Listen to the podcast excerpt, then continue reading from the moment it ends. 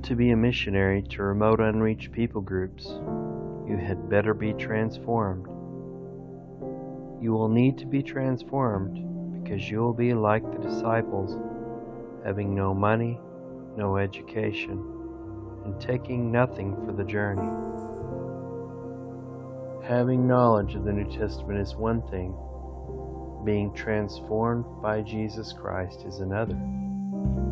It doesn't mean that you're perfect, just that you are not living in a daily, unrepentant sin. If you are transformed by Christ living in you, you will bear fruit and you will be making disciples, not just converts. These concepts really require some time in the New Testament, especially the Gospels. They will also require seriously changing a lifestyle to a discipleship form of living, because this is what Jesus has told us to do. Spending time in the Gospels of Jesus Christ, learning from Him, reading the words in red, those are the things that help you. Those are the things that deepen your Christian walk. And if you're not spending that time in the Gospels, these messages won't help you much. You will really need to read the Gospels many, many times for yourself with your own eyes, and then you'll begin to see what it really means to take nothing for the journey. John chapter 7, verses 15 through 23. The Jews were astonished at it, saying, How does this man have such learning when he has never been taught? I'll read that verse again. The Jews were astonished at it, saying, How does this man have such learning when he has never been taught? Then Jesus answered them, My teaching is not mine, but his who sent me. Anyone who resolves to do the will of God will know whether my teaching is from God or whether I am speaking on my own. Those who speak on their own seek their own glory, but the one who seeks the glory of him who sent him is true, and there is nothing false in him. Did not Moses give you the law? Yet none of you keeps the law. Why are you looking for an opportunity to kill me? The crowd answered, You have a demon. Who is trying to kill you? Jesus answered them, I performed one work, and all of you are astonished. Moses gave you circumcision. It is, of course, not from Moses, but from the patriarchs, and you circumcise a man on the Sabbath. If a man receives circumcision on the Sabbath, in order that the law of Moses might not be broken, are you angry with me because I healed a man's whole body on the Sabbath? The New Revised Standard Version. Are you thorny? Are you sad? Do you have a little gray cloud following you around? Is everything a drama? Then get the fruit of the Holy Spirit. Get to know Jesus and His teaching, and then go. The early Christians did not have years and years of knowing Christ before they were discipling others. There is no limit to how deep you can know Jesus. But get deep by going, not by staying. If you wait until you are deep before you go, you will never be deep enough. One of the most common excuses for never going to the mission field is, I'm not mature enough. People who say that they need to be a better Christian before they go will never go. They are deceived by the devil thinking that they are not worthy to be missionaries. The truth is, that no one is worthy. Our worthiness comes through Jesus Christ's death and resurrection alone, not by anything we do, not even by going to the mission field. 1 Corinthians chapter 6 verse 11 And that is what some of you were, but you were washed when you were sanctified. You are justified in the name of the Lord Jesus Christ and by the Spirit of our God. All self searching is a trap by the devil to keep Christians from fulfilling the Great Commission. Our salvation and sanctification rest in the finished work of Jesus Christ on the cross and his resurrection. And all this is through faith in him. If you have asked Christ to take over your life, repented from sin, asked for forgiveness, have been baptized, and are walking in a new direction, you are seated with Christ in heavenly realms. You are on the path to becoming one who will take Christ into the dark places. It's not about money. It's not about your education. It's not about what you have. It's not about what you take with you. It's about just going and taking the light of Christ into the darkness. So, take nothing for the journey. Luke chapter 9, verses 1 through 3. When Jesus had called the twelve together, he gave them power and authority to drive out all demons and to cure diseases. And he sent them out to proclaim the kingdom of God and to heal the sick. He told them, Take nothing for the journey no staff, no bag, no bread, no money, no extra shirt. These verses have haunted me for many years. First, Jesus says, Take nothing for the journey. Then he becomes very specific about what not to take. Why does Jesus state very specifically what not to take? A few years ago, I was fortunate to be in a meeting of the Centers for World Mission in South Korea. Many people gathered there from around the globe. There were people from Mongolia, China, India, Philippines, Nigeria, and Ethiopia. There were about 40 people who met for several days in a retreat center on the snow covered mountains about an hour outside of Seoul. I heard many things during those days, but one thing stood out among the rest. One of the leaders of the Nigerian Mission Sending Agency stood up and said, We send our missionaries out they go with three months' support and are told never to return home. The Nigerian mission movement is one of the largest missionary sending countries in the world. The main reason why this statement should impact us is because what he said is closer to the teachings of Jesus Christ on mission sending. Because this man is an influential person and someone who should know about sending missionaries, it should make us take a closer look at Luke chapter 9, verses 1 through 3. I realize that later in Luke chapter 22, you find that Jesus sent them with a few more items, but it is very important to see that he tells us in chapter 22 to only take three more items a purse, a bag, and a sword. Look closely at that passage. And really, what they had acquired along the way is what they were able to take with them. Missionaries really do not need anything in order to go. Simply the clothes on their back and whatever they have in their hands in the moment. This is the true essence of the original language when Jesus says, Don't take anything for the journey. Don't go back and acquire things that you don't already have. If you have sandals on your feet, use them, take them, but don't acquire extra things. Don't go back for anything. Take nothing for the journey. The main truth that we find in Christ's teachings in Luke chapter 22 is that we really don't need much to go on the missionary journey.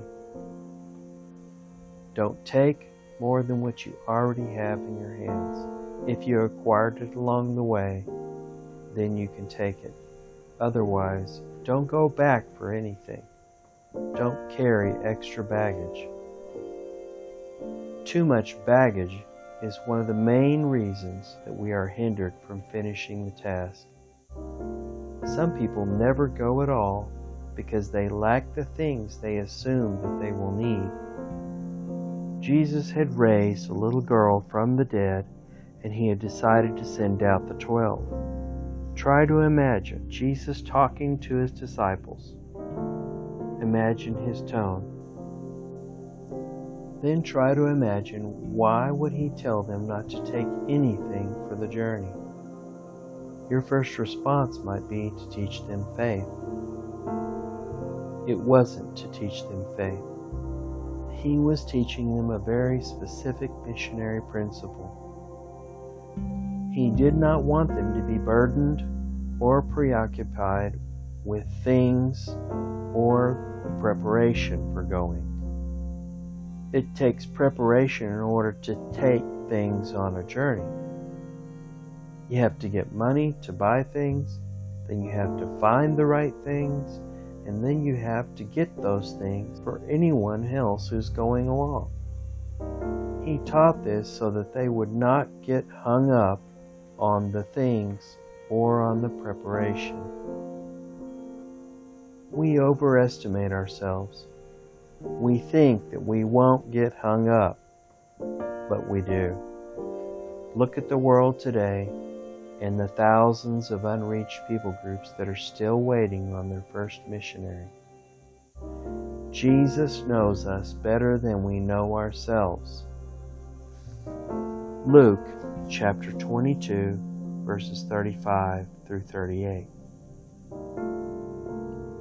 Jesus asked them, When I sent you without purse, bag, or sandals, did you lack anything? Nothing, they answered. He said to them, But now, if you have a purse, take it, and also a bag. And if you don't have a sword, sell your cloak and buy one. It is written, And he was numbered with the transgressors, and I tell you that this must be fulfilled in me. Yes, what is written about me is reaching its fulfillment. The disciples said, See, Lord, here are two swords. That is enough, he replied. We must be very careful with these verses. He says, Now, if you have a purse, take it, and also a bag. And if you don't have a sword, sell your cloak and buy one, implying that they still might not have money. He doesn't mention money at all in these verses. He says, if you have a purse, they would have had to acquire the purse along the way.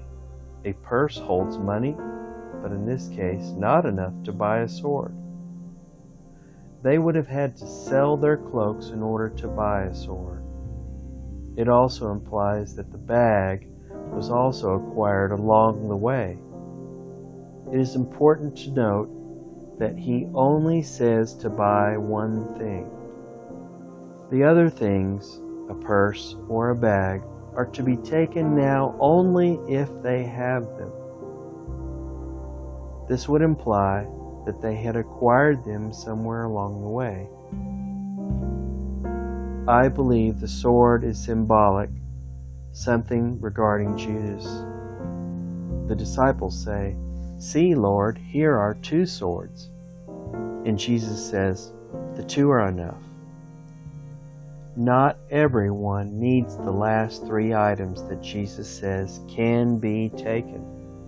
Some of them can be gotten along the way. These principles that Jesus Christ laid down for missionary sending still apply today.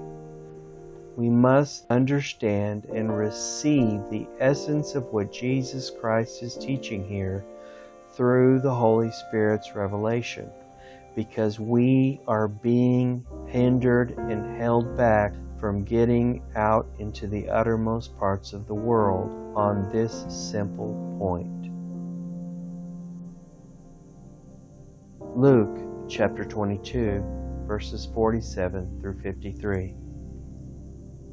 While he was still speaking, a crowd came up and a man who was called Judas, one of the twelve, was leading them. He approached Jesus to kiss him, but Jesus asked him, Judas, are you betraying the Son of Man with a kiss? When Jesus' followers saw what was going to happen, they said, Lord, should we strike with our swords? And one of them struck the servant of the high priest, cutting off his right ear. But Jesus answered, No more of this, and touched the man's ear and healed him. Then Jesus said to the chief priests, the officers of the temple guard, and the elders who had come for him, Am I leading a rebellion that you've come with swords and clubs? Every day I was with you in the temple courts, and you did not lay hand on me. But this is your hour when darkness reigns. Now the disciples asked Jesus if they should use their swords, and one strikes before Jesus has a chance to answer. After all, Jesus had just told them to sell their cloak and buy one if they had none. Also, two disciples happened to already have swords. There was no need to buy one. They must have acquired those things along the way as well. You should seek the Lord as to what these scriptures mean. I'm not going to presume that there's some deep meaning here. But one thing we know is this fact Jesus sent out his disciples to do the Great Commission with nothing but the clothes on their back and the few things that they had. If you look at the rest of the apostles' exploits, you will find that they did not have many things. I'm not saying that having things is a sin, just that we do not need them to do mission work. I will explain why we don't need them. Mark chapter 6, verses 8 through 9. These were his instructions Take nothing for the journey except a staff no bread, no bag, no money in your belts. Wear sandals, but not an extra tunic. In this passage, Mark adds the staff and the sandals and assumes that they are to take a belt. It is clear that you need very little and that you do not need money money is not ever mentioned by Jesus in the verses as a need for missionary sending. Why, in Luke chapter 9, would he say not to take even the essentials? If you need to take money, well, you might as well take extra clothing. And if you can, get a really cool staff that doubles as a sword and a candle holder. If you have a staff, a sword, and a candle holder, you might need some matches or a bag to keep the matches dry. If you have a bag, you might as well take along some money to buy more matches. Why not take a hat and extra clothing and a tiny bar of soap to wash your clothes? Before you know it, the disciples would have been more focused on the cool missionary gear than on the going and extending the gospel. Does this sound familiar? We overestimate ourselves thinking that we will not overdo it. But we are like little children who are more excited about going shopping for school clothes and new school supplies than we are about school itself. Look at where we are today. Mission sending agencies and structures have so many requirements that most people don't even qualify. The missionary needs so many things, or so they are told, that they can't go. The missionary can't go until they have all of these things on their list. I used to carry a lot of things when I went on missionary journeys. Over the years, my baggage has dwindled to virtually nothing. What I do take, I rarely need. By God's grace, He's allowed me to travel into many unreached people groups these experiences have taught me that one can completely obey Christ and take nothing for the journey. He will be there for you. You will lack nothing. You do not need anything for the journey. You really don't. Jesus knows what He's doing. You can really trust Him to teach you how to do the Great Commission.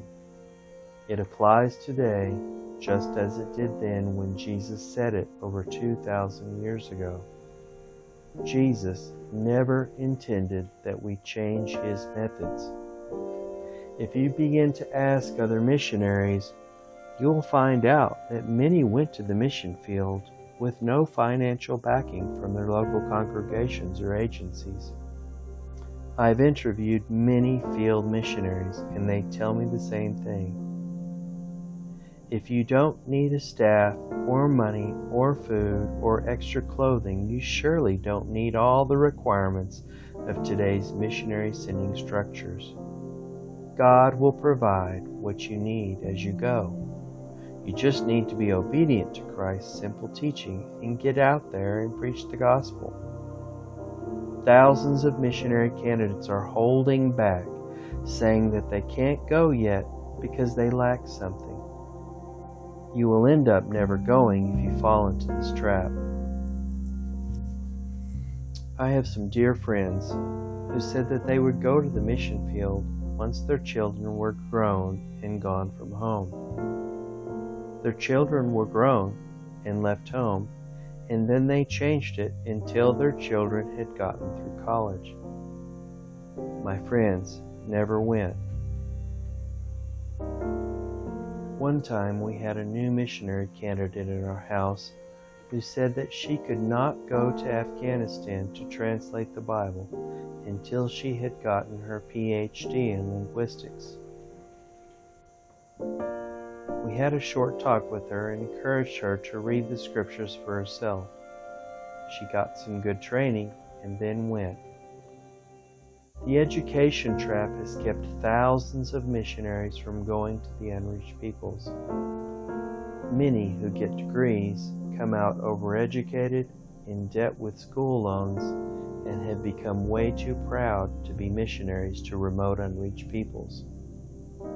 If you feel you need more than a few years of training, go to a school that is not accredited, or you will be so proud or so overeducated that God Himself will close the doors on you to remote unreached people groups. It would be better to take courses at a community college or somewhere where you are not going to get a diploma. Whatever it is in the modern educational system, it seems to be ruining the missionary candidates for the field. You will no longer be a simple, obedient servant with faith in Christ you will be a career missionary who has learned the business of missions and who is full of missiology and full of yourself. You will be one more reason we have not finished the Great Commission.